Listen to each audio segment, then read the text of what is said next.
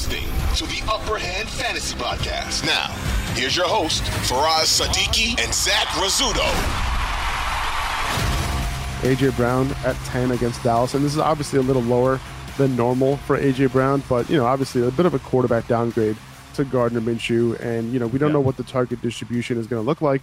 AJ Brown also runs most of his perimeter routes on Trevon Diggs' side, so you know, just bumping him down a little bit. You're not benching him or anything like that, but you know, just kind of temper expectations a little bit because you kind of don't know what to expect this week. Yeah. I would expect big games from the other Eagles receivers, which we'll talk about in a little bit, because Trevon Diggs is really the only guy Dallas has in coverage. Outside of that, they are banged up. They're missing Anthony Brown at cornerback, so they're starting Kelvin Joseph, who can't cover anybody, and then they have a good nickel corner, but he's a rookie, so he's been beat a couple times. I, I think that all the other receivers will be fine, unless AJ Brown runs away from Trevon Diggs. It could be the other guys getting it done this week. And with Gardner yeah. Minshew, I'm not worried. I'm not worried about AJ Brown with Gardner Minshew at quarterback. You know, I just think the ceiling might not be there.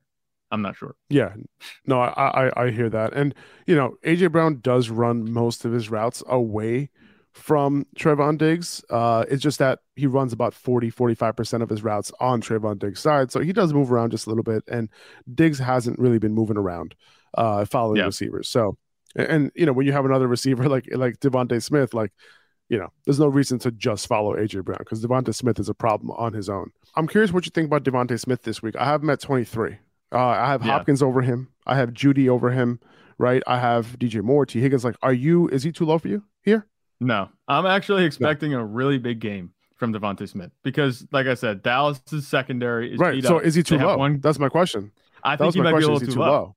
I, okay, I think I would okay. put him over Jerry Jeudy pretty easily. And if we could go back and see who else we have over him, um, I'm not sure who we got. Let's see. We have DJ Moore. I, I, would maybe put him over DJ Moore. I'd leave him behind Tee Higgins. But the thing about DeVonta yeah. Smith is we've seen, you know, second receivers uh, get it done against Dallas. I mean, AJ Brown, he's going to be all right. Even though Gardner Minshew is playing, I think, like I said, he can distribute the ball. This isn't going to be a runaway game for Dallas because Dallas' defense the past few weeks have been allowing a lot of points and a lot of yards. If Trevon Diggs isn't covering DeVonta Smith, which we know he doesn't really shadow anybody, they'll move DeVonta Smith around. I think he's in for a big game because Dallas has had a lot of trouble covering more than just one receiver. You know, obviously Christian Kirk had a quiet game last week. Zay Jones popped off. We could see something similar to that this week with DeVonta Smith. I'm projecting him to finish a lot higher than maybe a low end wide receiver two this week. Okay. Yeah, no, I, I think I might agree with you. I mean, my only concern is like it's tough to predict what Gardner Minshew is going to do with the ball in terms of target distribution yeah, with Dallas no, Goedert back. We, you know, Dallas Goedert had one of his best games with Gardner Minshew last year, two touchdowns against the Jets.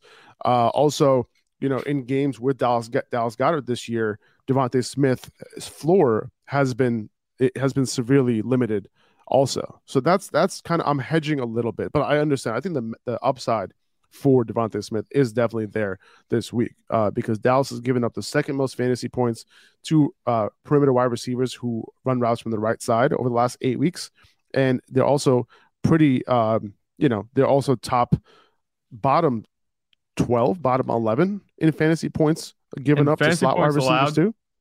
Uh, just wide receivers in general and fantasy points allowed. They're fourth most. They allow the fourth most over the last four weeks, and then they're second most over the last two weeks. So obviously, we've seen the injuries have kind of come along, and they're forcing them to allow more points. Uh, I, I think that you know this could be a really good matchup, and he might be a little bit low.